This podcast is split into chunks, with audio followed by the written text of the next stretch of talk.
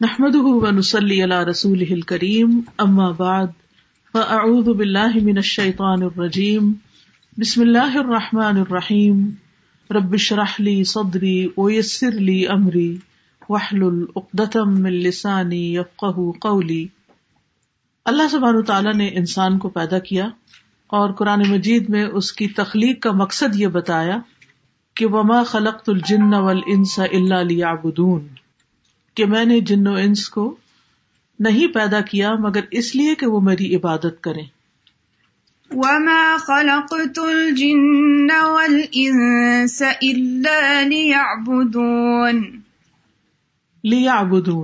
کہ وہ میری عبادت کرے کس کی عبادت اللہ سبحان و تعالی کی عبادت کون ہے اللہ اس کی پہچان ضروری ہے کیونکہ جس کی ہم عبادت کر رہے ہیں اگر ہم اسی کو نہیں جانتے اسی کو نہیں پہچانتے اس کے بارے میں ہی کچھ معلوم نہیں تو پھر اس کی عبادت کا حق ادا نہیں ہو سکتا اور اللہ کو جاننے کے لیے علم حاصل کرنا ضروری ہے معلوم کرنا ضروری ہے اور اللہ کی عبادت کا حق ادا نہیں ہو سکتا جب تک کہ انسان اللہ کا تقوی اختیار نہ کرے اسی لیے اللہ سبحان تعالیٰ قرآن مجید میں سورت البقرہ میں فرماتے ہیں تتقون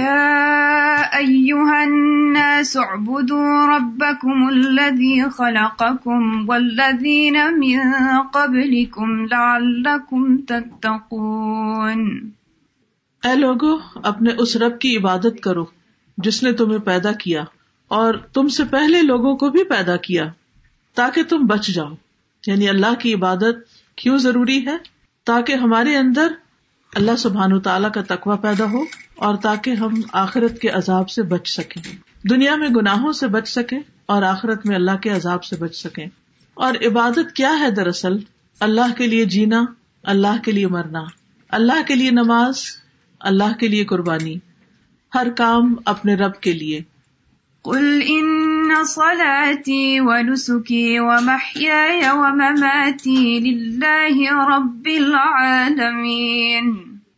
کہہ دیجیے بے شک میری نماز اور میری قربانی میری زندگی اور میری موت اللہ کے لیے ہے یعنی میں زندہ رہوں تو اپنے رب کے لیے رہوں اور جب میری موت آئے تو اس وقت بھی میرا آخری کلام لا الہ الا اللہ ہو یہ آخری کلام یا آخری بات لا الہ الا اللہ کیسے ہو سکتی ہے اسی وقت ہو سکتی ہے جب ہم اپنی زندگی میں اپنے الہ کو اپنے رب کو اپنے معبود کو پہچانتے ہوں اور جو جتنا زیادہ اللہ کو پہچان لیتا ہے پھر اتنا ہی زیادہ اس کو خوش کرنے کی کوشش میں لگا رہتا ہے اور ہم سب کا امتحان بھی یہی ہے کہ ہم واپس جائیں تو اپنے ساتھ اچھے اعمال لے کر جائیں کیونکہ یہی وہاں ہم سے دیکھے جائیں گے ہمارا مال ہماری اولاد ہماری شکل و صورت ہمارا دنیاوی اسٹیٹس ہمارے گھر ہماری ساری نعمتیں جو ہمیں اس دنیا میں ملی ہیں وہ تو صرف دنیا کے لیے ہیں اور پیچھے ہی رہ جانے والی ہیں وہاں ساتھ جانے والی چیز ہمارا اچھا عمل ہے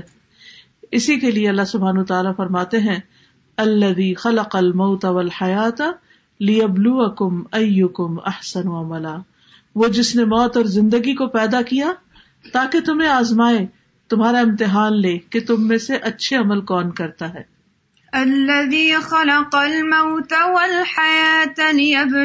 أيكم حیات احسن تو ہم سب کو اس دنیا میں احسن عمل کرنے ہیں اور احسن عمل وہ ہوتا ہے جس میں نیت بھی اچھی ہو اور جس کا طریقہ بھی اچھا ہو جس کا اندر بھی اچھا اور جس کا باہر بھی اچھا جس کا ظاہر بھی اچھا اور جس کا باطن بھی اچھا دونوں اعتبار سے اچھا انسان جب اس دنیا سے جاتا ہے تو سب سے پہلا اس کا واسطہ قبر کے فرشتوں سے پڑتا ہے یعنی مرنے کے بعد موت کے وقت بھی فرشتے آتے ہیں اس وقت دنیا میں زندگی میں ہمارا واسطہ انسانوں سے پڑتا ہے لیکن مرنے کے بعد انسانوں سے ہمارا سارا رابطہ ختم ہو جائے گا یہ جو ہمارے آس پاس ہمارے عزیز پیارے دوست بہن بھائی بچے شوہر وہ لوگ جن سے ہم مانوس ہوتے ہیں جن کے ساتھ ہم اپنا دل بہلاتے ہیں جب ہم اداس ہوتے ہیں تو ان کے پاس بیٹھ کے اپنی پریشانیاں شیئر کرتے ہیں ان ساروں کے ساتھ ہمارا رابطہ ختم آپ جب کینیڈا آئے ہوں گے اور اپنے سارے عزیز پیارے پیچھے چھوڑ کے آئے ہوں گے تو یہاں آ کے دل نہیں لگتا ہوگا کیونکہ آپ کو پلٹ پلٹ کے وہ سب یاد آتے ہوں گے لیکن پھر آہستہ آہستہ آہستہ آپ نئے لوگوں سے مانوس ہوتے گئے اور اب یہاں بھی اللہ کے فضل سے آپ کے بہت سے دوست اور عزیز ہوں گے تو آپ کی وحشت دور ہو گئی لیکن آخرت کے سفر میں ایسا نہیں ہوگا اپنے ملک سے اس ملک میں آنا ایک سفر تھا لیکن اس ملک یا اس دنیا سے اگلی دنیا میں جانا اسی طرح کا ایک اور سفر ہے مگر اس سفر میں انسان کا واسطہ انسانوں سے نہیں انسان کا واسطہ فرشتوں سے پڑنے والا ہے اور اگر دنیا میں فرشتوں سے دوستی نہیں کی ایسے کام نہیں کیے کہ جس پر فرشتے دعائیں دیں اور فرشتے راضی ہوں تو پھر اگلی زندگی بڑی مشکل ہو جائے گی اس لیے وہاں کی تیاری یہاں سے کر کے جانی ہے وہاں ہم کچھ بھی تبدیل نہیں کر سکتے وہاں تو وہی ملے گا جو ہمارے ساتھ یہاں سے جائے گا برائے ابن عظم روایت کرتے ہیں کہ رسول اللہ صلی اللہ علیہ وسلم نے فرمایا جب لوگ واپس جاتے ہیں یعنی میت کو دفنا کر تو میت ان کے قدموں کی آہٹ سنتی ہے ان کو لوگوں کے قبرستان میں پیدل چلنے کے پاؤں کی تھپک کی آواز آتی ہے جبکہ اس سے یہ پوچھا جا رہا ہوتا ہے کہ اے فلاں تیرا رب کون ہے ساتھ ہی حساب شروع ہو جاتا ہے لوگ پلٹے اور فرشتے آ گئے اور انہوں نے چارج لے لیا بندے کا اب وہ سوال کر رہے ہیں تیرا رب کون ہے تیرا دین کیا ہے تیرا نبی کون ہے حنات کہتے ہیں اس کے پاس دو فرشتے آتے ہیں اور اسے بٹھاتے ہیں اور اسے کہتے ہیں تیرا رب کون ہے تو وہ کہتا ہے کہ میرا رب اللہ ہے پھر وہ پوچھتے ہیں تیرا دین کیا ہے تو وہ کہتا ہے میرا دین اسلام ہے پھر وہ پوچھتے ہیں یہ آدمی کون ہے جو تمہارے اندر بھیجا گیا تھا وہ کہتا ہے وہ اللہ کے رسول ہیں پھر وہ کہتے ہیں تجھے کیسے علم ہوا کہ وہ اللہ کے رسول ہیں وہ کہتا ہے میں نے اللہ کی کتاب پڑھی جواب دیکھیے میں نے اللہ کی کتاب پڑھی میں اس پر ایمان لایا میں نے اس کی تصدیق کی جرید کی روایت میں یہاں پر یہ اضافہ بھی ہے کہ اللہ عزبہ کا قول ہے یو سب بت اللہ اللہ آ منو سے یہی مراد ہے کہ اس وقت اللہ تعالی جما دیتا ہے ان لوگوں کو جو ایمان لائے ایمان والے پورے کانفیڈینس کے ساتھ یقین کے ساتھ تسلی کے ساتھ جواب دیتے ہیں جبکہ اس کے برعکس منافق جو ہے وہ کہتا ہے جب اس سے پوچھا جاتا ہے تمہارا رب کون ہے تو کہتا ہے ہاں لادری مجھے نہیں پتا کون ہے کیونکہ دنیا میں پہچانا ہی نہیں رب کو کتنے نام ہیں اس کے کتنی صفات ہیں اس کی وہ کیا کیا کرتا ہے وہ کیا پسند کرتا ہے وہ کیا ناپسند کرتا ہے دنیا میں جب ہم کسی انسان کو جانتے ہیں پہچانتے ہیں تو پھر ہمیں پتا ہوتا ہے وہ کن چیزوں کو پسند کرتا ہے کن کو نہیں لیکن کتنے افسوس کی بات کہ ہمیں یہی نہ پتا ہو اپنی زندگی میں ساری ساری زندگی ہم گزار دیں تو ہمیں یہ نہ معلوم ہو کہ ہمارا رب کیا پسند کرتا ہے اور کیا پسند نہیں کرتا اور پھر پسند معلوم کرنے کے بعد اس کی پسند کے کام بھی نہ کریں تو آپ دیکھیے کہ رب کے بارے میں جاننا بڑا ضروری ہے پھر اس کے بعد یہ ہے کہ وہ پوچھتے تیرا دین کیا ہے تو اگر دین کے بارے میں ہم نے پڑھا ہی کچھ نہیں جانا ہی کچھ نہیں تو ہم کیا جواب دیں گے تو جو شخص نہیں جانتا وہ کہے گا ہاں، اللہ ادری میں نہیں جانتا میں نہیں جانتا مجھے نہیں معلوم پھر وہ رسول اللہ صلی اللہ علیہ وسلم کے بارے میں سوال کریں گے تو پھر منافع کا یہی حال ہوگا وہ کہے گا میں نہیں جانتا مجھے نہیں پتا لیکن ایمان والے اپنا جواب بہت اچھی طرح دے پائیں گے تو اس لیے کتنا ضروری ہے کہ ہم سب ان چیزوں کو جاننے کی کوشش کریں اور پھر اصل کامیابی تو آخرت کی کامیابی ہے فمن منظہاری و اد خل الجنت جو شخص آگ سے دور کر دیا گیا اور جنت میں داخل کر دیا گیا تو یقیناً وہ کامیاب ہو گیا یعنی اصل کامیابی دنیا کی کسی ڈگری کا حاصل کرنا نہیں وہ بھی اچھی بات ہے آپ ضرور پڑھے جتنا آپ پڑھ سکتے ہیں لیکن صرف وہ پڑھ کے یہ سمجھنا کہ میں کامیاب ہو گیا میری گریجویشن ہو گئی مجھے جاب مل گئی میری شادی ہو گئی میرے بچے ہو گئے میں نے بہت اچھے بچے پالے وہ بڑی بڑی جابس پہ ہیں اس وقت میرے گرینڈ چلڈرن بھی بہت اچھے ہیں وہ پرائیویٹ اسکولس میں پڑھ رہے ہیں یہ کامیابی نہیں ہے یہ تو وقتی کامیابیاں ہیں ہم نے اپنی سکسیس کا معیار صرف ان چیزوں کو بنا لیا ہے جبکہ اصل کامیابی آخرت کی کامیابی ہے کہ جو آگ سے بچا لیا گیا اور جنت میں داخل کر دیا گیا وہ دراصل کامیاب ہوا فمن زحزح عن النار الجنة فقد فاز تو اس کامیابی کے لیے ضروری ہے کہ ہم وہ کام کریں جو ہمارے رب کو پسند ہے اور ان کاموں کو چھوڑ دیں جو ہمارے رب کو پسند نہیں ہے ہمارے جو اعمال ہیں وہ تین طرح کے ہیں ایک ہمارے قلب کے اعمال ہیں دل کے ایک ہماری زبان کے اعمال ہیں اور ایک ہمارے باقی سارے جسم سے کام ہوتے ہیں جو ہمارے قلب کے اعمال ہیں ان میں سوچے ہیں ہماری ہماری سوچے ہمارے خیالات ہمارا ایمان ہمارا توکل یقین اللہ سے ڈر اللہ کی خشیت اللہ کا خوف اللہ کی محبت اللہ پر امید اللہ سے اچھا گمان رکھنا اللہ کے رسول سے اچھا گمان رکھنا اللہ کی کتابوں کے بارے میں اچھا گمان رکھنا کہ یہی ہدایت کا ذریعہ ان میں کوئی شک نہیں یہ سارے ہمارے قلبی اعمال ہیں اسی طرح قلبی اعمال میں کچھ ایسے بھی ہیں جو ٹھیک نہیں مثلاً حسد وہ بھی دل میں ہوتا ہے جالسی وغیرہ بغض نفرت اور اسی طرح کے بہت ساری چیزیں کہ جو ہم اپنے دل میں پالے رکھتے ہیں ہیٹریٹ غم دکھ پریشانی اس طرح کی نیگیٹو تھنکنگ جس کو آپ کہہ سکتے اوور آل تو یہ بھی قلبی اعمال ہے اب جب ہم یہ کہتے ہیں کہ ہمارے عمل اچھے ہو جائیں تو سب سے پہلے ہمیں کس کو اچھا کرنا ہے اپنے دل کو اچھا دل کے اندر بہت سی جو گندگیاں بھری ہوئی ہوتی ہیں جو ہمیں پریشان رکھتی ہیں وہ اس وقت تک دور نہیں ہوتی جب تک ایمان مضبوط نہ ہو جب اللہ پہ یقین پکا ہوتا ہے اور بڑھتا چلا جاتا ہے تو منفی سوچیں ختم ہونا شروع ہو جاتی جیسے آگ جو ہے آگ کی حرارت اور آگ کی تپش اور آگ کا شولہ سارے گندگی کے کوڑے کے ڈھیر کو جلا کے ختم کر دیتا ہے سوکھے پتوں کو اور مختلف طرح کی لکڑی بیکار چیزوں کو تو اسی طرح جب ایمان کی حرارت دل میں ہوتی ہے تو یہ فضول خیالات اور بس وسے اور یہ ساری چیزیں حتیٰ کہ غم دکھ یہ چیزیں بھی باہر نکلنے لگتی تو ائ و عملہ انسان کا دل دیکھا جائے گا حدیث میں آتا ہے کہ اللہ تمہارے شکل صورت اور تمہارے مالوں کو نہیں دیکھتا وہ تمہارے دل اور تمہارے اعمال کو دیکھتا ہے کہ ہمارا دل کتنا خوبصورت ہے اللہ کے نل حب علیہ کم المان وزیہ نہ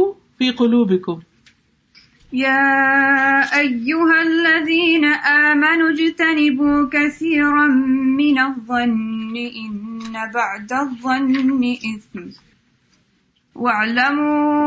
ان فی فيكم رسول الله لو يطيعكم في كثير من الأمر لعنتم ولكن الله ولكن الله حبب إليكم الإيمان وزينه في قلوبكم وكره إليكم الكفر والفسوق والعصيان أولئك هم الراشدون یہاں بتایا گیا کہ سمجھدار لوگ کون ہے راشدون کون ہے ہدایت یافتہ کون ہے کہ جن کے دلوں میں ایمان سجا ہوا ہے اور انہیں کفر اور گندگی اور نافرمانی اور اللہ کی ناپسند کے جو کام ہے ان سے نفرت ہے وہ نہیں وہاں ٹکتے وہ ان کو جگہ نہیں دیتے تو یہ جو ایمان کا سجانا ہے دلوں کے اندر یہ بڑا ضروری ہے یہ آسن عمل کی بنیاد ہے پھر اس کے بعد دوسرے نمبر پر آتے ہیں زبان کے عمل زبان کے عمل اگر آپ دیکھیں تو دنیا میں جو مسائل ہیں ایک بڑا حصہ مسائل کا یعنی اگر آپ یوں کہ اسی نبے فیصد مسائل کی جڑ یا وجہ زبان ہوتی ہے لڑائی جھگڑے فتنے فساد بہت سے لوگ بہت پڑھے لکھے ہوتے ہیں لیکن ان کے اندر حکمت نہیں ہوتی ان کو یہ سمجھ نہیں آتی کہ کون سی بات کب کتنی کس سے کہاں کیوں کرنی ہے اس وجہ سے وہ مار کھا جاتے ہیں ہوتے سمجھدار ہیں لیکن یہ سمجھ نہیں ہوتی بات ٹھیک ہوتی ہے لیکن ان کو یہ نہیں پتا چلتا کہ یہ بات یہاں کرنے کی ہے یا نہیں اور نتیجہ کیا ہوتا ہے کہ وہ دوسرے کو لگ جاتی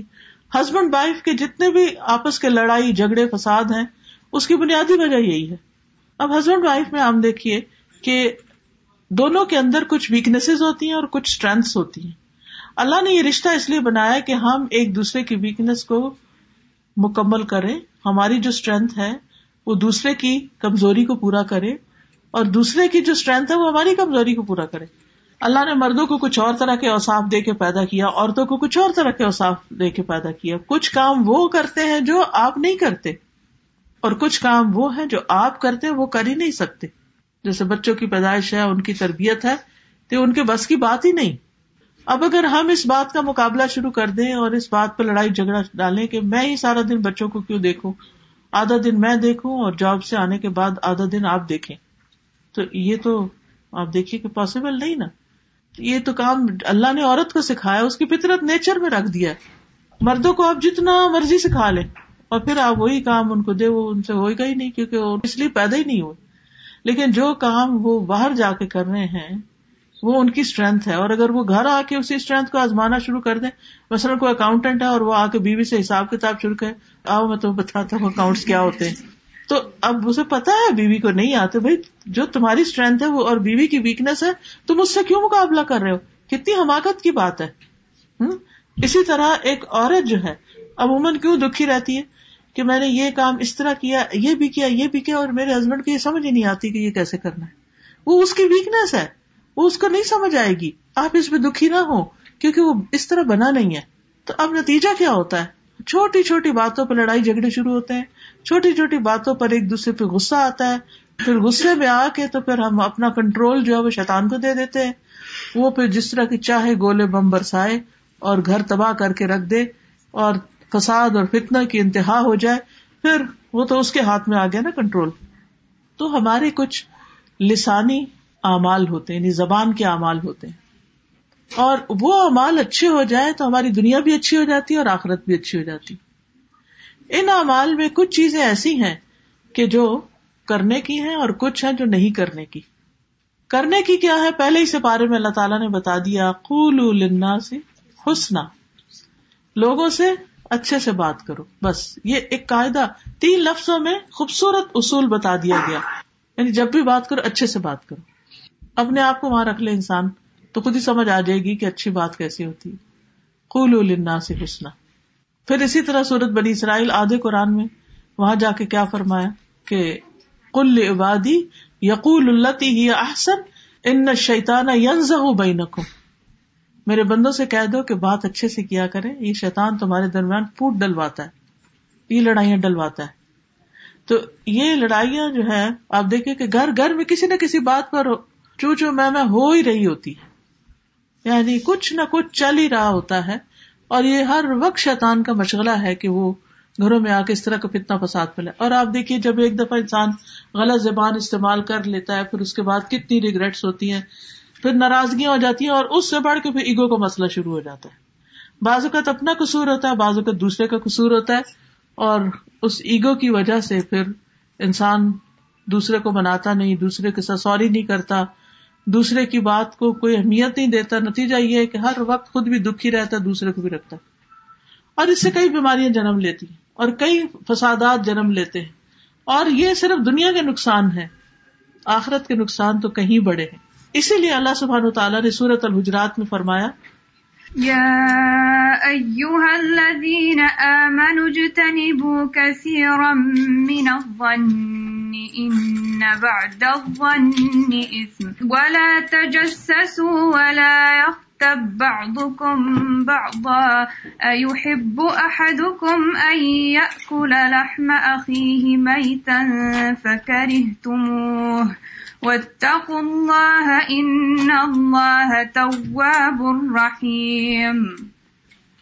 جو ایمان لائے ہو بہت گمان سے بچو یقیناً بعض گمان گناہ ہوتے ہیں اور جاسوسی نہ کرو اور نہ تم میں سے کوئی کسی کی حبت کرے کیا تم میں سے کوئی پسند کرتا ہے کہ اپنے بھائی کا گوشت کھائے جبکہ وہ مردہ ہو سو تم اسے ناپسند کرتے ہو اور اللہ سے ڈرو یقیناً اللہ بہت توبہ قبول کرنے والا بہت رحم فرمانے والا ہے تو اس سے کیا پتا چلتا ہے ایمان والوں سے کہا جا رہا ہے اے لوگ جو ایمان لائے ہو ہم سب کہتے ہیں ہاں ہم ایمان والے ہیں کیا کرو بہت گمان سے بچو بہت زیادہ بسوسوں کا شکار نہ ہوا کرو بہت زیادہ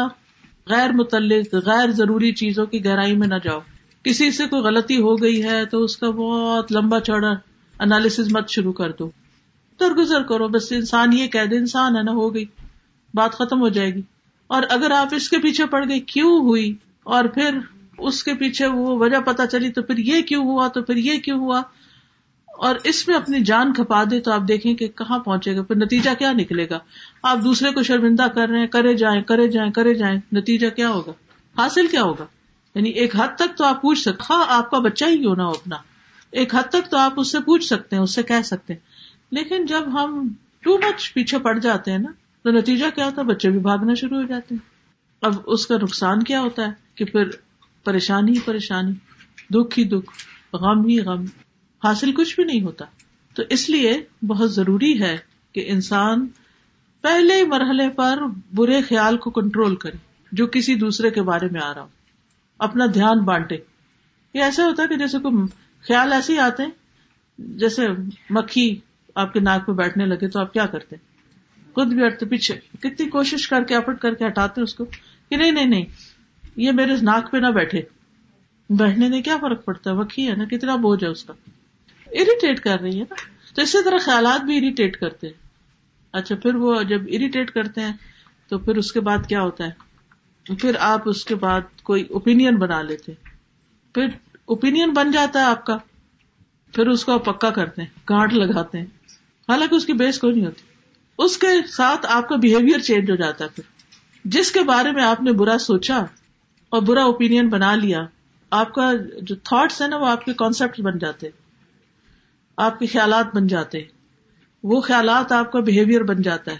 اور وہ بہیویئر جو ہے نا وہ آپ کے اچھے برے نتیجے لاتا ہے وہی آپ کا ریزلٹ ہوتا ہے آپ کیا اچیو کرتے ہیں اس کے مطابق ہی ہوتا ہے تو اچھا اچیو کرنے کے لیے ضروری ہے کہ ہم اپنے خیالات اچھے کرے اپنے گمان اچھے کرے پھر اس کے بعد ان بعد گمان گنا ہوتے ہیں صرف اتنا نہیں ہے کہ دنیا میں تمہیں مصیبت کا سامنا کرنا پڑے گا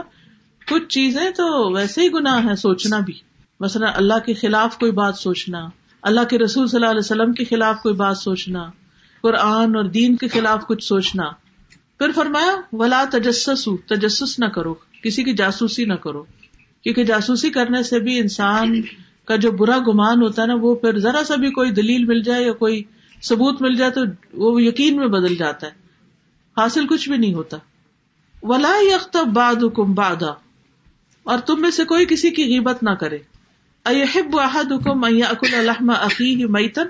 کیا تم میں سے کوئی پسند کرتا ہے کہ اپنے بھائی کا گوشت کھائے یعنی مردہ بھائی کا گوشت تم اسے ناپسند کرتے ہو اور اللہ سے ڈرو یقیناً اللہ بہت توبہ قبول کرنے والا نہایت مہربان ہے تو تیسری چیز گیبت بات شروع ہوئی کس سے خیال سے گمان سے پھر کیا کیا تجسس تجسس کیسے کرتے انسان یعنی کوئی برا خیال دل میں آیا نا تو انسان اس کو پکا کرنے کے لیے کبھی اس سے پوچھتا ہے اچھا تمہیں پتا ہے اس بارے میں کبھی سنا ہے تم نے کیا تم اس کو جانتی ہو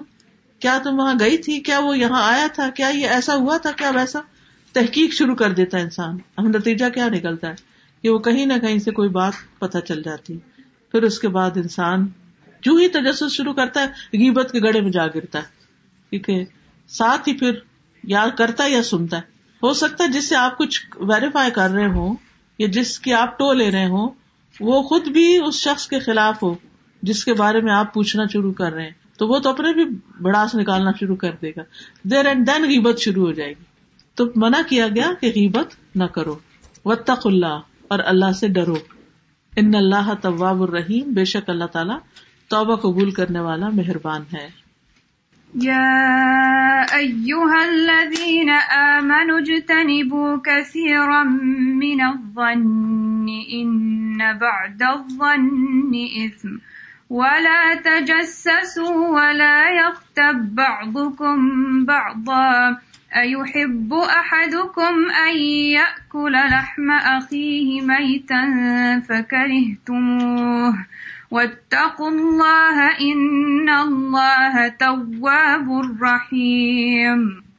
اکثر یہ ہوتا ہے کہ اب تو بہت ہو چکا اب کیا بنے گا اگر آئندہ تقوا اختیار کیا تو اللہ پچھلے گنا معاف کر دے گا اب یہ غیبت ہے کیا غیبت کا لفظ نا غیب سے ہے غیب کہتے ہیں کسی چیز کا آنکھوں سے چھپ جانا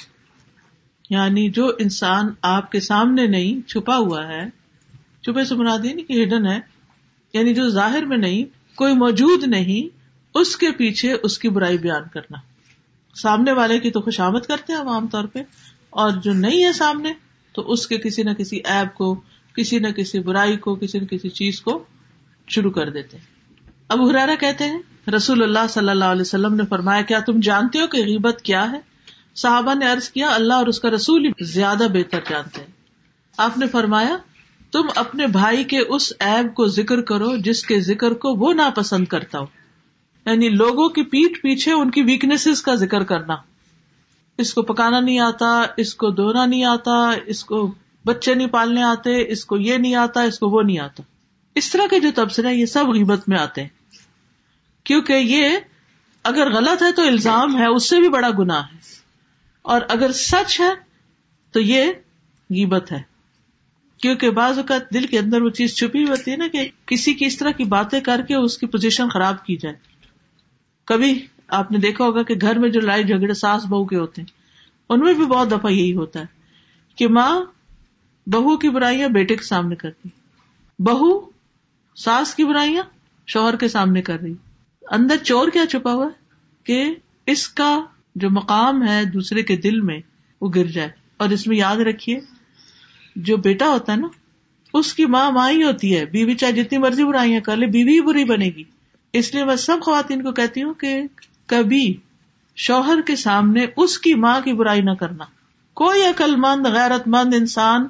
اپنی ماں کی برائی سننا پسند نہیں کرتا جس کی غیرت ہی چلی جائے وہ اور بات ہے کیا وہ اب ماں کو جاننا شروع ہوگا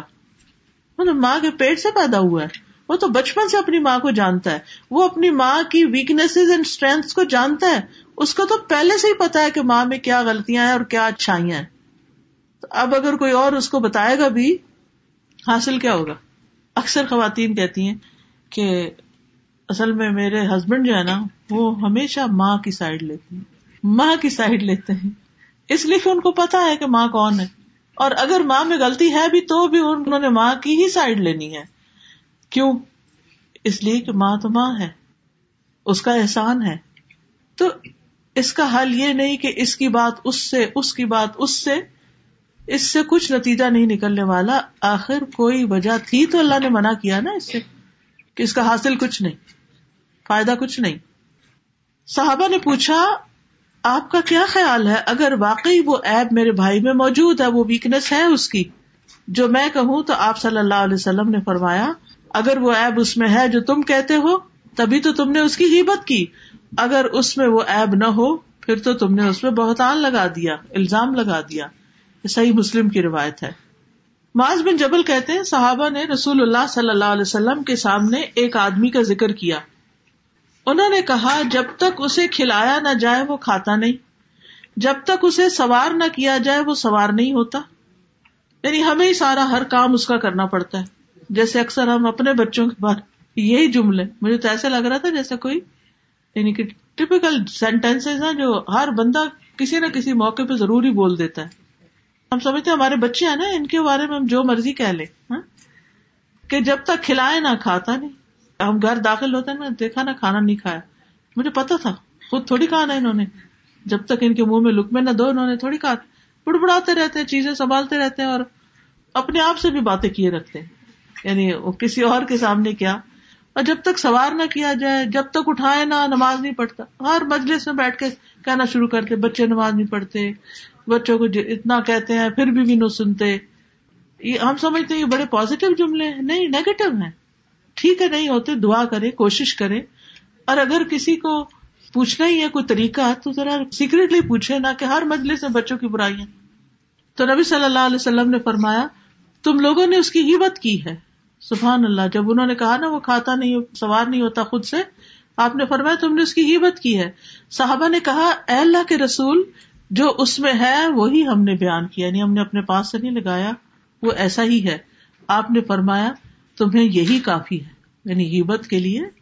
یہی کافی ہے کہ تم اپنے بھائی کے اسیب کا ذکر کرو جو اس میں ہے کسی کی ویکنیس کو اچھالنا یہی تو غیبت ہے اصل میں ہوتا پتا کیا مسئلہ کہاں سے کھڑا ہوتا ہے ہم ہر ایک کی عادت ہے کمپیرزن کوئی کپڑا دیکھے تو کمپیئر کریں گے کوئی کھانا دیکھیں تو کمپیئر کریں گے کوئی برتن دیکھیں تو کمپیئر انسان کی نیچر میں کمپیرزن کرنا ٹیچر میں کمپیرزن بچوں میں کمپیرزن اپنے ہسبینڈ اور اس کے بھائی میں کمپیرزن ہر چیز میں اپنے گھر میں اور چاہے ہماری ونڈوز اس طرف ہیں اور ان کی ادھر ہے اور ہر وقت ہم کمپیرزن یہ نیچرل ہے سوچ کے نہیں کرتے بس عادت کر رہے ہوتے ہیں اچھا اب جب کمپیرزن شروع کرتے ہیں تو عموماً اپنی اسٹرینتھ کو سامنے رکھتے ہیں اور دوسرے کی ویکنیس کو حالانکہ نہ آپ کمپلیٹ ہیں اور نہ وہ ہے کوئی دوسری جگہ ہوگی وہ اس کی اسٹرینتھ ہوگی اور آپ کی ویکنیس ہوگی وہاں نہیں ذکر کرے وہاں ڈیفینسو ہو جائے گی اپنے آپ کو ڈیفینڈ کرے گی نہیں یہ اس وجہ سے ہے یہ اس وجہ سے کیا کوئی تالی ایک ہاتھ سے بچتی کیا غلطیاں ساری دوسرے میں ہی ہوتی ہیں کیا ہمارا کوئی قصور نہیں ہوتا ہمیں وہ نظر کیوں نہیں آتا اگر ہماری نظر اتنی تیز ہے ہماری نظر اتنی اچھی ہے تو پھر ہمیں اپنی غلطیاں بھی نظر آنی چاہیے اور یاد رکھے کہ یہ سیلف اویئرنیس جس انسان میں ہوگی وہ کامیاب انسان ہوگا اور جو اپنے آپ کو نہیں پہچانتا وہ کسی چیز کو نہیں پھر پہچانتا تو اس لیے اپنی ویکنیسز کو بھی جاننا نہایت ضروری ہے تو غیبت کیا ہے کہ آپ کسی انسان میں موجود کسی ایسی چیز کا ذکر کریں جسے وہ ناپسند کرتا ہو چاہے وہ اس کے بدن میں ہو یعنی کوئی رنگ ہے شکل ہے کوئی موٹاپا ہے کوئی پتلا ہے چاہے اس کے دین میں ہو وہ نماز پڑھتا نہیں پڑھتا چاہے اس کی دنیا میں ہو اس کے بزنس جاب میں یا اس کے نفس میں ہو یا اس کی بناوٹ میں ہو یا اس کے اخلاق میں ہو یا اس کے مال میں ہو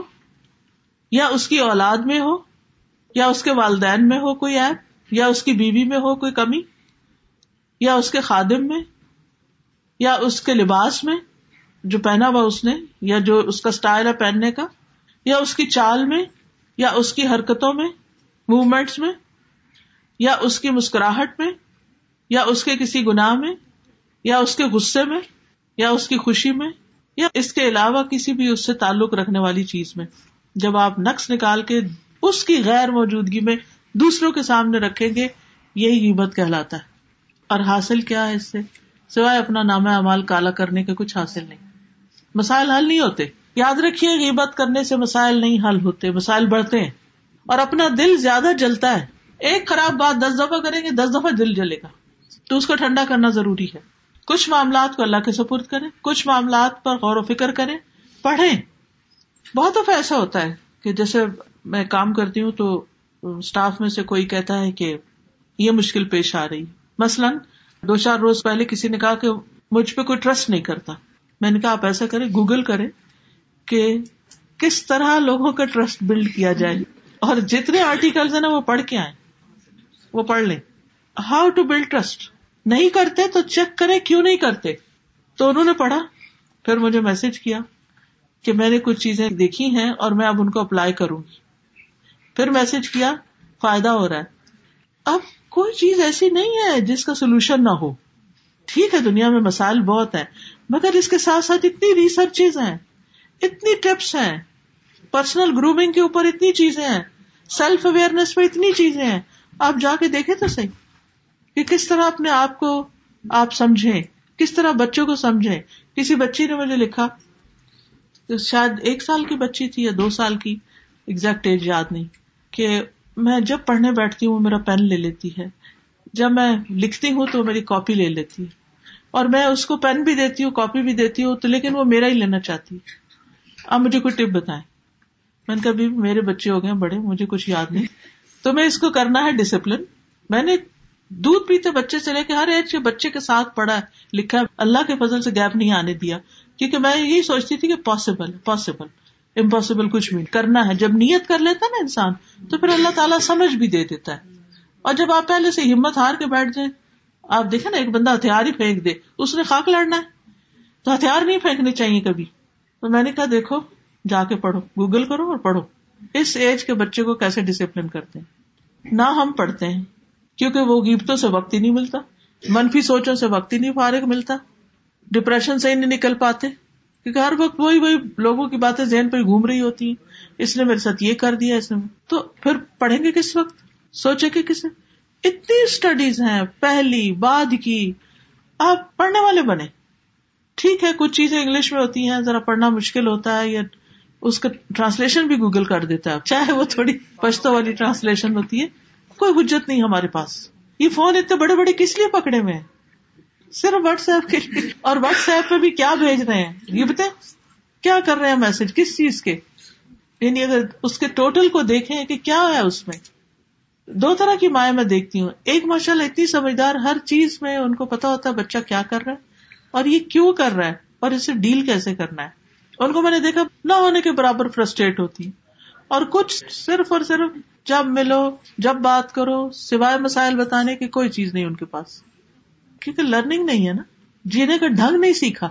تو جینے کا ڈھنگ سیکھے اینڈ اٹس نیور لیٹ آپ جس بھی ایج میں ہے پڑھنا شروع کریں ایک چیز آزمائے وہ نہیں کام کرتی دوسری آزمائے لیکن جاہل کا علاج صرف علم ہے جہالت کا علاج اور کوئی نہیں ہے پھر اسی طرح بعض اوقات ہم بول کے غیبت نہیں کرتے صرف اشارے سے کرتے ہیں یعنی کسی کی نقل اتار دیں گے اشارے سے غیبت کر دیں گے حضرت کہتی ہیں کہ ایک مرتبہ انہوں نے نبی صلی اللہ علیہ وسلم کی موجودگی میں کسی عورت کی نقل اتاری انسان ہے ہم سب کسی نہ کسی طرح اتاری دیتے ہیں تو نبی صلی اللہ علیہ وسلم نے فرمایا تم نے اس کی غیبت کی ہے اسی طرح بعضوں کا زبان سے بولتے ہیں ٹائپ کرتے ہیں لکھتے ہیں میسج کرتے ہیں کبھی آنکھ کے اشارے سے کبھی ہاتھ سے کبھی سر سے یعنی کسی بھی طرح سے جو کسی کی برائی کرتے ہیں وہ ساری اسی میں آ جاتی ہے کسی کے جسم کے بارے میں یہ اس کی چال کچھ ٹھیک نہیں لگتی مجھے فلاں بہت تیز چلتا ہے فلاں بہت آہستہ چلتا ہے اچھی تعریف کے انداز میں تو اور بات ہے آہستہ چلنا بھی ڈپینڈ کرتا ہے نا آپ کس طرح اس کو بیان کر رہے ہیں اسی طرح بھی باقی تمام چیزیں پھر یہ ہے کہ غیبت کے کچھ تو ظاہری انداز ہوتے ہیں اور کچھ چھپے ہوئے انداز ہوتے ہیں ہڈن وہ کیا ہے امام ابن تیمیہ کہتے ہیں کئی لوگ غیبت کو کئی صورتوں میں ظاہر کرتے ہیں کبھی دینداری اور نیکی کے سانچے میں اسے نکالتے جیسے کہ کوئی کہتا ہے میں تو جب بھی کسی کا ذکر کرتا ہوں تو ذکر خیر ہی کرتا ہوں میں غیبت کو ناپسند کرتا ہوں جھوٹ کو ناپسند کرتا ہوں میں تو صرف اس لیے حالات بتا رہا ہوں اور کہتا ہے اللہ کی قسم وہ ایک مسکین آدمی ہے اور اچھا ہے لیکن اس میں یہ اور یہ خرابیاں پائی جاتی ہیں پہلے تبھی مانتے میرا کوئی مقصد خراب نہیں میری نیت نہیں غلط میں بس آپ کو بتانا چاہتی ہوں دل ہلکا کرنا چاہتی ہوں یعنی کوئی بھی پہلے وجہ بتا لی اور پھر اس کے بعد شروع ہو گئے کبھی کہتا ہے اس کو رہنے دو اللہ اسے اور ہمیں معاف کر دے حالانکہ مقصد اس کا رتبہ کم کرنا ہے اور اس کو گرانا ہوتا ہے وہ اللہ کو بھی دھوکہ دیتے ہیں بندوں کو بھی دیتے ہیں اور اللہ تعالیٰ دھوکہ نہیں کھاتے کسی کو کہتے ہیں اللہ اس کو ہدایت دے یہ دعا کیسی یہ ہڈن غیبت ہے یعنی دعا تو بڑی اچھی ہے ہم سب کو اہدن اثرات سے لیکن جب ہم کہتے ہیں اللہ اس کو ہدایت دے یعنی اسٹائل اور ٹون اور اس سے یعنی اس کا مطلب یہ ہے کہ یہ کوئی اچھا انسان نہیں ہے اللہ اس کو بس ہدایت دے کیونکہ ادر وائز تو ہم چپ کر کے دل میں ہی دعا کریں گے نا کسی کے لیے بھی کریں گے مجلس میں تو نہیں کریں گے اسی طرح کچھ غیبتیں خوبصورت انداز میں بھی ہوتی ہیں ابو حامد الغزالی کہتے ہیں امام غزالی کا نام سب نے سنا ہوگا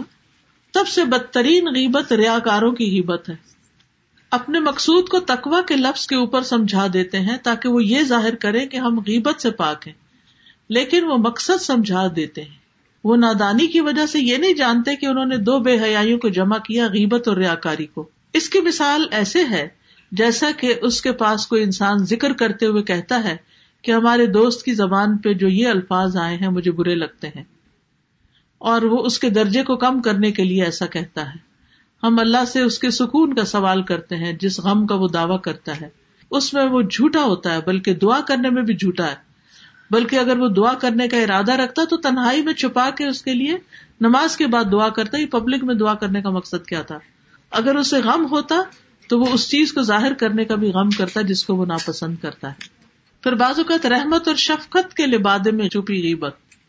اسی طرح وہ کہتے یہ بےچارا مسکین ہے بڑی آفت سے آزمایا گیا ہے اللہ ہم پر اور اس پر مہربان ہو بظاہر دعا دے رہا ہے لیکن مصیبت کیا ہے یعنی کوئی ان کے گھر کا جھگڑا تو اس کی طرف اشارہ کر کے اور لوگوں کو یاد دہانی کرا دی کہ دیکھو کیا کر رہا ہے ابن الجوزی کہتے ہیں قاریوں اور عبادت گزاروں سے جو غیبت کا ممبا ہے وہ خود پسندی کے طریقے سے ہے وہ اپنے بھائی کا ایپ ظاہر کرتا ہے پھر وہ غائبانہ اس کے لیے دعا کی اداکاری کرتا ہے یعنی دعا کی اداکاری کیا ہوئی حقیقت میں دعا نہیں کر رہا صرف ایک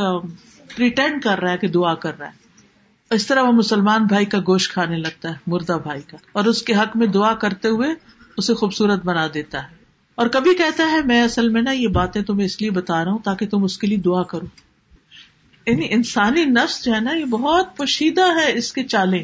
اتنی آسان نہیں اس کو سمجھنا اور ہم سمجھتے ہیں دیکھا تو میں تو دعا کے لیے کہہ رہی تھی اس لیے مسائل بتائے تو غیبت کی ارمت کیا ہے مردہ بھائی کا گوشت کھانا گوشت سے تشبیح کیوں دی گئی کچھ اور کھانا کیوں نہیں کیونکہ گوشت ہڈیوں کو چھپائے بھی ہوتا ہے تو غیبت کرنے والا جس شخص کی غیبت کرتا ہے اس کے ایب نکال دیتے جیسے گوشت کھائے تو ہڈیاں کیسے ہو جاتی ہیں ننگی ننگی ہو جاتی ہے نا جیسے چکن کے اگر لیگ پیس کھا رہے ہیں تو اوپر سے آپ نے سارا میٹ کھا لیا پھر اس کی جیسی بھی ٹانگ کی شیپ تھی نا وہ نظر آ گئی تو ہم نے اس کو ننگا کر دیا اوپر سے کھا کے سارا تو اس لحاظ سے اس کو تشبیح دی گئی عبداللہ بن مسعود فرماتے ہیں ہم نبی صلی اللہ علیہ وسلم کے ساتھ تھے تو ایک شخص کھڑا ہوا اور چلا گیا اس کے جانے کے بعد ایک شخص اس کے بارے میں ایپ جوئی کرنے لگا تو نبی صلی اللہ علیہ وسلم نے فرمایا خلال کرو یعنی دانتوں سے ذرے نکالو تو اس نے کہا میں کس وجہ سے کھلال کروں میں نے تو گوشت نہیں کھایا آپ نے فرمایا بلا شبہ تو نے اپنے بھائی کا گوشت کھایا یعنی یہ ایک حقیقی بات ہے تو یاد رکھیے غیبت کرنے سے بہتر مردار کھانا ہے امر ابن آس اپنے چند ساتھیوں کے ساتھ جا رہے تھے کہ ایک مردہ خچر پر سے گزرے جو پھول گیا تھا تو انہوں نے کہا اللہ کی قسم کوئی اس میں سے پیٹ بھر کر کھا لے یہ اس سے بہتر ہے کہ کسی مسلمان کا گوشت کھائے مردہ خچر کھا لے وہ بہتر ہے بجائے اس کے اپنے مسلمان بھائی کا گوشت کھائے کون کسی کا کاٹ کے کوئی بازو ہاتھ کھائے گا کتنی کراہت آتی ہے سوچ کے بھی تقیبت اتنی بری چیز ہے تو یاد رکھیے مسائل ہر شخص کی زندگی میں ہے لوگوں سے پرابلم ہمیں رہتے ہیں محبت کرنے والوں سے بھی رہتے ہیں یہ نہیں کہ صرف جن سے ہمارا کچھ تعلق نہیں ان سے رہتے ہر ایک سے ہمارے مسائل رہتے ہیں لیکن مسائل کا حل ڈھونڈیے سولوشن ڈھونڈیے آپ پڑھیے جانیے دیکھیے اپنے آپ کو اسٹرانگ کیجیے دوسرے کی ہیلپ کیجیے تاکہ وہ اس مصیبت سے باہر نکل آئے اب روز اگر کوئی کسی چیز کا رونا رو رہا ہے تو اس کو کوئی یا تو اچھا مشورہ دے دیں یا اس کو کسی کام لگا دیں کہ وہ ان چیزوں کو بھول جائے اس چیز سے باہر نکلے ایک بھائی یا بہن دلدل میں پھنسی بھی ہے تو باہر نکالے اس کو نہ کہ ادھر چھوڑ کے تماشا دیکھتے رہے سڑک سے کہ ہاں اچھا ہے اپنے کیے کا بھر رہے تو یاد رکھیے کہ غیبت کرنا کبیرا گنا ہے اور ہر مسلمان کی عزت حرام ہے اس کا خون مال اور اس کی عزت و آبرو نبی صلی اللہ علیہ وسلم نے حج کے موقع پر یہ بات فرمائی تھی کہ جس طرح یہ مہینہ یہ جگہ یہ وقت حرمت والا ہے یعنی یہ شہر یہ مہینہ اور یہ دن حرمت والا ایسے ہی تمہارے خون مال عزتیں حرمت والی ہیں یعنی مفہوم ہے حدیث کا اور کسی کی عزت سے کھیلنا سب سے بڑا سود ہے ہم ویسے سود اور ربا سے نکل آتے ہیں اس ربا سے نہیں نکلتے کسی مسلمان کو حقیر اور رسوا کرنے کی ممانعت ہے غیبت سننا بھی حرام ہے کرنا تو کرنا سننا بھی حرام ہے اور اگر کوئی کر رہا ہو تو اس کو طریقے سے روکنا چاہیے اس میں دلچسپی نہیں لینی چاہیے غیبت سے بچنے کی کوشش کرنی چاہیے ایاس بن معاویہ بن قرہ کہتے ہیں کہ نبی صلی اللہ علیہ وسلم کے صحابہ کے نزدیک سب سے افضل وہ تھا جو اپنے دل کو سب سے زیادہ سلامت رکھنے والا اور غیبت نہ کرنے والا تھا وہ سب سے اچھا تھا سہل بن عبد اللہ تستری کہتے ہیں صدیقین کے اخلاق میں سے ہے کہ وہ اللہ کی قسم نہیں کھاتے غیبت نہیں کرتے اور نہ ان کے پاس کوئی غیبت کرتا ہے یعنی ان کو پتا ہوتا ہے ان کو دلچسپی نہیں سلف صالحین کسی کی برائی کا ذکر کرتے ہوئے نہیں سنے جاتے تھے کہ ان کے منہ سے کسی کی برائی نکلے آج کل کے دیندار بھی ایک دوسرے کے خلاف باتیں کر رہے ہوتے ہیں ابراہیم ہر بھی اپنے استاد بشر بن حارث حافی کے بارے میں کہتے ہیں بغداد نے ان سے زیادہ کامل عقل اور اپنی زبان کی حفاظت کرنے والا انسان پیدا نہیں کیا ان کے متعلق کبھی بھی یہ معلوم نہیں ہوا کہ انہوں نے کسی مسلمان کی غیبت کی ہو ایک آدمی نے معروف کرخی کے پاس غیبت کی تو انہوں نے اس سے کہا اس روئی کو یاد کرو جو تمہاری آنکھوں پہ رکھی جائے گی یعنی موت کے وقت کے کفن کو یاد کر لو ان کی مجلسیں غیبت سے پاک ہوتی تھیں چھ صورتوں میں کسی کی شکایت کرنے کی اجازت ہے اس میں سب سے پہلی ظلم اگر کسی پہ بہت ظلم ہو رہا ہے ویسے کسی کا ہسبینڈ بیوی کو بہت مار رہا ہے تو وہ اپنے ظلم کی داستان ایسے بندے کو سنائے گی جو اس کو ظلم سے نجات دے جو اس کے لیے واقعی کچھ کرے یہ نہیں کہ ہر دوست ہر سہیلی کے پاس اپنا مسئلہ لے کے کھڑے ہو گئے یہ درست نہیں اس کو سنائے جو ظلم سے نکالنے والا ہو نمبر دو منکر کو بدلنے کے لیے مدد طلب کرنا مثلاً ایک شخص غلط کر رہا ہے آپ اس کو منع کرتے نہیں کرو نہیں کرو جب وہ باز نہیں آتا اور اگر باز نہیں آتا تو وہ جیسے کشتی کے میں سوراخ اگر کسی نے کیا تو ساری ڈوب جائیں گے تو وہ پھر اتارٹیز کو جا کے بتاتا ہے کہ اس شخص کو روکو تو اتارٹیز کو بتانا جائے وہ پھر اس میں نہیں آتا نمبر تین فتویٰ پوچھنے کے لیے مثلاً بھائی نے بہن کو جائیداد میں حصہ نہیں دیا بہت بڑی ویکنیس ہے بہت بڑا گنا ہے اب وہ کاضی یا مفتی کے پاس جاتی ہے اور پوچھتی ہے کہ میرے لیے کیا حکم ہے اس کا کیا حل ہے اس ظلم سے کیسے نکلوں جیسے معاویہ کے والدہ ہند نے رسول اللہ صلی اللہ علیہ وسلم سے اپنے شوہر کے بارے میں کہا تھا کہ ابو سفیان بکیل آدمی ہے مجھے اتنا نہیں دیتا کہ میں اپنے بچوں کو ضرورت پوری کر سکوں تو میں کیا کروں لیکن اس نے ہر پوری دنیا میں کہانی نہیں سنائی تھی نبی صلی اللہ علیہ وسلم کو بتایا تھا تو آپ نے فرمایا کہ ہاں تم اس کے مال میں سے اتنا لے سکتے ہو جس سے تمہاری ضرورت پوری ہو جائے پھر مسلمانوں کو کسی شر سے بچانے کے لیے یعنی شادی کاروبار کے کوئی مشورہ کرنے آئے تو صحیح مشورہ دینا چاہیے اگر کوئی بات پتا ہو کسی کی تو اس بتا دینا چاہیے کہ مثلا یہ لوگ کون ہے کیسے ہیں تاکہ وہ بعد میں نہ پھنس جائے ایپ والی چیز کی فروخت کے وقت پھر اسی طرح بعض اوقات کچھ برائیاں ایسی ہوتی ہیں جن کا کھلے عام اظہار کرنا چاہیے مثلاً اگر کوئی شخص بدت کر رہا ہے تو آپ کو بتانا چاہیے کہ یہ جو اس شخص کا عمل ہے یہ درست نہیں ہے ایسا نہیں سنت میں ایسا ہے تو وہ غیبت نہیں ہوگی کیونکہ آپ دوسروں کو ایک شر سے بچا رہے ہیں پھر شناخت کی غرض سے کہ اگر کسی کا نام ہی کسی نے مثلاً چھوٹا رکھا ہوا ہے تو وہ مائنڈ نہیں کرتا وہ چھوٹے ادھر آ یا پیار سے گھر میں ہوتا ہے نا کسی کا کوئی نام رکھ دیتے ہیں جو کہ ویسے بہت اچھا میننگ فل نہیں تو اس کا بیان کرنے سے بھی وہ غیبت میں نہیں آتا لیکن ماں کا اپنے بچوں کی غیبت کرنا ناجائز ہے پھر اسی طرح دوستوں کی عبت کرنا عورت کا اپنے شوہر کے بارے میں بچوں اور اولاد کے سامنے بات کرنا یہ بھی اسی میں آ جاتا ہے میں آتا ہے کیونکہ بچے بےچارے کیا کر سکتے سوائے پریشان ہونے کے بار بار یہی کہیں گے کہ ماں صبر کرو یا وہ پھر باپ کو جا کے بتا دیں گے اور فساد ہوگا پھر طبیب کی غیبت ڈاکٹرس کی غیبت پھر خود سے باتیں کر کے غیبت کرنا یہ بری اخلاق میں سے ہے چاہے کسی کے سامنے نہیں کر رہا لیکن برے اخلاق میں سے ضرور ہے گٹیا عمل ہے ہاں زیادہ سے زیادہ آپ یہ کر سکتے ہیں کہ اللہ سے باتیں کریں یا اللہ اس شخص نے مجھے تنگ کیا آپ اس کو ہدایت دے دیں یعنی چپ کے چپ کے دل میں رو رہے ہوں اکیلے بیٹھ کے رو لیں بات کر لیں اللہ تعالیٰ سے بات کرنا حبت نہیں کیونکہ وہ پہلے سے ہی جانتا ہے نامعلوم شخص کے لیے کوئی حبت نہیں مثلاً میں اگر آپ کو بتاتی ہوں کسی بچی کے بارے میں ابھی میں نے بتایا آپ کو کیا پتا کون ہے کہ جیسے مجھ سے بچے کا مسئلہ بیان کیا یہ بطور مثال میں نے آپ کو بتایا آپ نہیں جانتے یہ غیبت نہیں ہوتی غیبت اس وقت تک غیبت شمار نہیں ہوتی جب تک اس آدمی کو پن پوائنٹ نہ کر لیا جائے اسپاٹ کر لیا جائے اگر مبہم ہو اور کسی کو بھی کوئی اندازہ نہ ہو جیسے نبی صلی اللہ علیہ وسلم فرماتے تھے ماں بالو اقوام ان قالو قزا و کزا ان لوگوں کا کیا حال ہے جو ایسا اور ایسا کہتے ہیں ایسا اور ایسا کرتے ہیں جو کرتے تھے ان کو سمجھ آ جاتی تھی اور وہ اپنی اصلاح کر لیتے تھے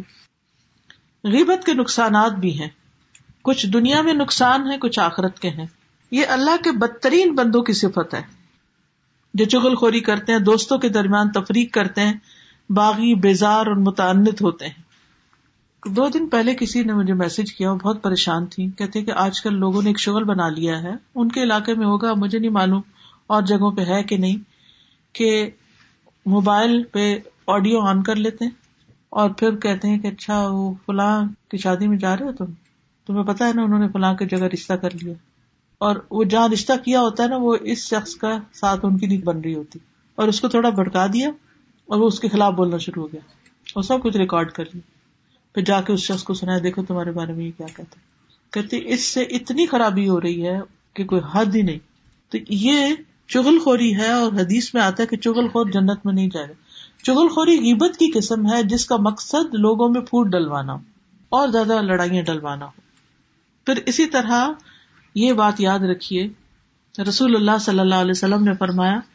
اے ان لوگوں کی جماعت جو صرف زبان سے ایمان لائے ہو اور ان کے دلوں میں ایمان داخل نہیں ہوا مسلمانوں کی عبت نہ کیا کرو اور نہ ان کی عزت کے درپے ہوا کرو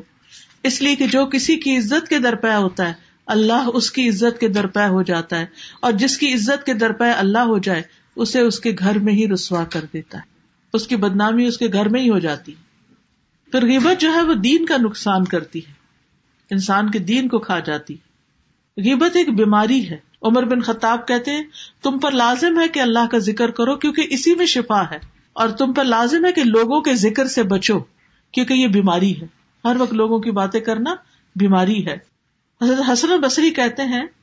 ایک آدمی نے کہا آپ میری عبت کرتے ہیں انہوں نے کہا تمہارا میرے نزدیک اتنا بڑا مقام نہیں کہ میں اپنی نیکیوں تمہیں دے دوں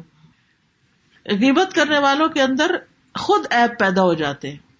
یعنی کچھ لوگ جو دوسروں کی برائیاں کرتے رہتے ہیں وہ ایپ وہ خود ان کے اپنے اندر آ جاتے ہیں نیکیوں سے محروم ہو جاتا ہے اپنی نیکیاں انسان دوسروں کو دے دیتا ہے آخرت کی سزائیں کیا ہے عذاب قبر قبر کا عذاب سخر اللہ کوئی نہ وہاں سننے والا نہ مدد کو پہنچنے والا نبی صلی اللہ علیہ وسلم دو قبروں کے پاس سے گزرے تو آپ نے فرمایا کہ ان دونوں کو عذاب قبر ہو رہا ہے اور کسی بڑی بات پہ نہیں ایک کو پیشاب سے نہ بچنے کی وجہ سے اور ایک کو قیمت کی وجہ سے قیامت کے دن کیا ہوگا جنت کے وہ لوگ جو سرات بھی پار کر جائیں گے وہ کنترا پہ روکے جائیں گے اور جنت اور جہنم کے درمیان جگہ پر ان کو ٹھہرائے جائیں گے وہاں ایک دوسرے سے بدلا دلوایا جائے گا اور جب پاک صاف ہو جائیں گے پھر جنت میں جانے کی اجازت ہوگی یعنی ایک شخص کے امال زیادہ ہیں اور دوسرے کے کے کام ہیں ہیں سب سب نیکیاں زیادہ جا رہے جنت کی طرف لیکن اب آ گئی باری میرے خلاف جو جو کیا تھا وہ مجھے دے دو اب اس کے پاس زیادہ ہو جائیں گے اس کا مقام بڑا ہو جائے گا وہ کم کر بیٹھے گا تو اس پر زیادہ خوش نہیں ہونا چاہیے کہ میں تو بہت نیک کام کرتا ہوں اس پہ فکر مند ہونا چاہیے کہ میں اس کے ساتھ ساتھ ضائع کتنا کرتی ایسے ہی ایک شخص ہے بہت کم آتا ہوں پرواہ نہیں اس لیے فضول بھی اڑا لوں تو کچھ نہیں ہوتا تو نتیجہ کیا ہوتا ہے پھر کچھ ہی عرصے کے بعد پھر قیامت کے دن لوگ مقدمہ پیش کریں گے ایسوں کے خلاف جب حساب لیا جا رہا ہوگا اور ان کی نیکیاں ان کو دی جائیں گی جن کی قیمت کی ہوگی ایسا انسان سب سے زیادہ مفلس ہوگا نیکیوں کا تبادلہ ہوگا ایسے لوگ نبی صلی اللہ علیہ وسلم کی مجلس سے بہت دور ہوں گے اللہ جنت میں داخلے سے رکاوٹ ہو سکتی غیبت کا انجام جہنم ہے مستور بن شداد بیان کرتے ہیں کہ رسول اللہ صلی اللہ علیہ وسلم نے فرمایا جس شخص نے کسی مسلمان کی غیبت کا نوالا کھایا تو اللہ اس کو اتنا ہی جہنم سے کھلائے گا اور جو شخص کسی مسلمان کا ایپ بیان کر کے ایک کپڑا پہنے گا اللہ اسے اسی جیسا جہنم کا لباس پہنائے گا اور جو شخص کسی شخص کو شہرت اور ریاکاری کے مقام پر پہنچائے گا قیامت کے دن اللہ اسے شہرت اور ریا کے مقام پہ پہنچا دے گا یعنی جو جس کے اوپر ایپ جیسا لگائے گا نا وہ ویسا اس کے ساتھ معاملہ کر دیا جائے گا انس بن مالک کہتے ہیں کہ رسول اللہ صلی اللہ علیہ وسلم نے فرمایا جب میرے رب عزا وجاللہ نے میرے عطا کی تو اس رات میں ایک قوم پر گزر ہوا ان کے ناخن تانبے کے تھے وہ ناخنوں سے اپنے چہرے اور سینے کورچ رہے تھے میں نے کہا جبریل یہ کون ہے انہوں نے فرمایا یہ وہ لوگ ہیں جو لوگوں کا گوشت کھاتے ہیں اور ان کی عزت و آبرو کے درپے رہتے ہیں پھر اسی طرح جہنمیوں کی پیپ ان کو دی جائے گی جس شخص نے کسی مومن کے بارے میں کوئی ایسی بات کہی جو اس میں تھی ہی نہیں تو اللہ اسے جہنمیوں کی پیپ میں ڈالے گا حتیٰ کہ اپنی بات سے باز آ جائے بعض اوقات ہم صرف سنی سنائی بغیر تحقیق کے کسی کے خلاف باتیں شروع کر دیتے ہیں اور خصوصاً ایمان والوں کو اذیتیں دینا یعنی غیبت کر کے اور اس طرح کی باتوں سے تکلیف پہنچانا غیبت سے توبہ چار شرائط ہیں غیبت سے توبہ کی نمبر ایک اس گناہ کو چھوڑ دے نمبر دو اپنے گناہ پہ شرمندہ ہو نمبر تین دوبارہ نہ کرنے کا وعدہ کرے اور نمبر چار لوگوں سے معافی مانگ لے ضروری نہیں کہ کہے کہ میں نے یہ والا قصہ سنایا تھا تمہارا کسی کو تم اس پہ مجھے معاف کر دو اس سے تو وہ اور بھی بگڑ جائے گا ویسے انسان ایک دوسرے سے کہیں سنی معاف کر دے اور ایک دوسرے کے ساتھ ہمبل رویہ اس سے احسان کرے یعنی جس کی قیمت کی اس کے ساتھ احسان کرے اگر یہ سمجھے کہ معافی مانگنے سے کام خراب ہوگا تو اس شخص کے لیے پھر استغفار شروع کر دے اپنے لیے بھی اور اس کے لیے بھی قبولیت کے اوقات میں دعا کرے نام لے کے دعا کرے اس کا اس کی طرف سے صدقہ کرے دل میں وسوسا آئے تو اس کے لیے دعا کرے توحفہ دے اچھا سلوک کرے اس کی غیر موجودگی میں تعریف کرے جیسے بد تعریفی کی تھی نا اب تعریف شروع کر دے پھر روزہ رکھنے کی منت مانے کہ اگر میں نے کسی کی کی تو آئندہ میں اس کے بدلے ایک روزہ رکھوں گا کہتے میں نے نظر مانی کہ جب بھی کسی انسان کی غیبت کروں گا میں ایک روزہ رکھوں گا تو اس نے مجھے بہت تھکا دیا تو جب میں عبت کرتا روزہ رکھتا پھر میں نے نیت کی جب میں کسی کی غیبت کروں گا تو ایک درہم صدقہ کروں گا چونکہ مجھے درہم زیادہ عزیز تھے تو میں نے غیبت کرنی چھوڑ دی اب بچنے کا طریقہ کیا ہے فارغ رہنے سے نہیں چھٹ سکتی یہ عادت شیطان پکڑ کے پھر وسو سے ڈال کے منہ سے نکلوا دے گا اپنے اعضاء کی حفاظت کریں ان کا درست استعمال کریں ولا تقف ما ليس لك به علم السمع والبصر والفؤاد كل كان عنه مسؤولا اور اس چیز کا پیچھا نہ کر جس کا تجھے کوئی علم نہیں یا ایسی بات نہ کہہ جو تجھے پتہ ہی نہیں بے شک کان اور آنکھ اور دل ان میں سے ہر ایک کے متعلق سوال ہوگا زبان کو صرف خیر کے لیے کھولیں اچھی بات کریں یا خاموش رہیں با مقصد گفتگو کریں عمر بن عبد العزیز نے کہا جس آدمی کو یہ علم ہو جاتا ہے کہ اس کی گفتگو بھی اس اس کے اعمال میں شامل ہوگی تو کی گفتگو کم ہو جاتی ہے اور وہ بامقصد باتیں کرتا ہے پھر لفظ سے اجتناب بے جا تبصروں سے اجتناب کسی کے کپڑے پہ کسی کے کھانے پہ کسی کے کسی چیز پہ کوئی ضرورت ہی نہیں کیل و کال سے اجتناب ہی سیٹ شی سیٹ نہیں ہمیں ضرورت نہیں کسی کی باتیں ڈسکس کرنے کی دوسروں کو دعائیں دینا شروع کرے پھر دوسروں کی سلامتی چاہیں اپنے جملوں میں محتاط ہوں جریر بن ہاضم کہتے ہیں میں نے ابن سیرین کو ایک آدمی کا تذکرہ کرتے ہوئے سنا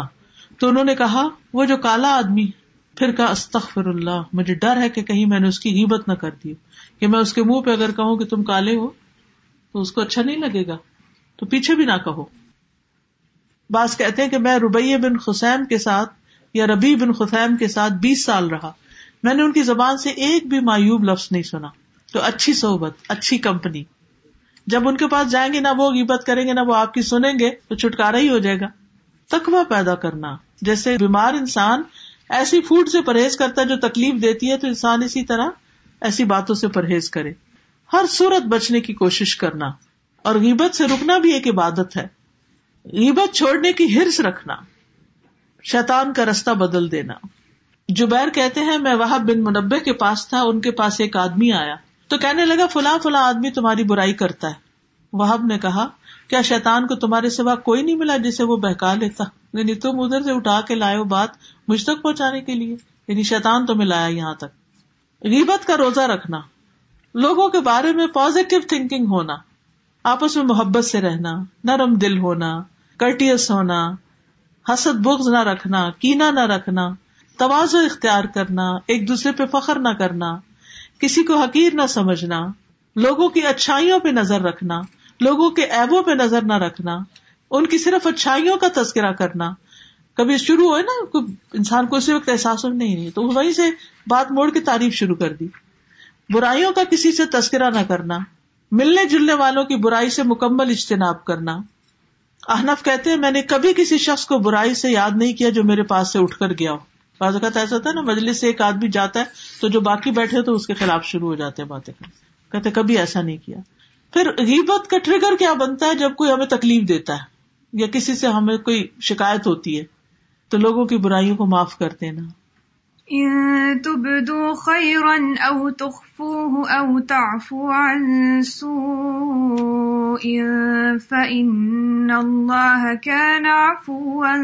قدیر او اگر تم لوگ کوئی نیکی ظاہر کرو یا اسے چھپاؤ یا کسی برائی سے درگزر کرو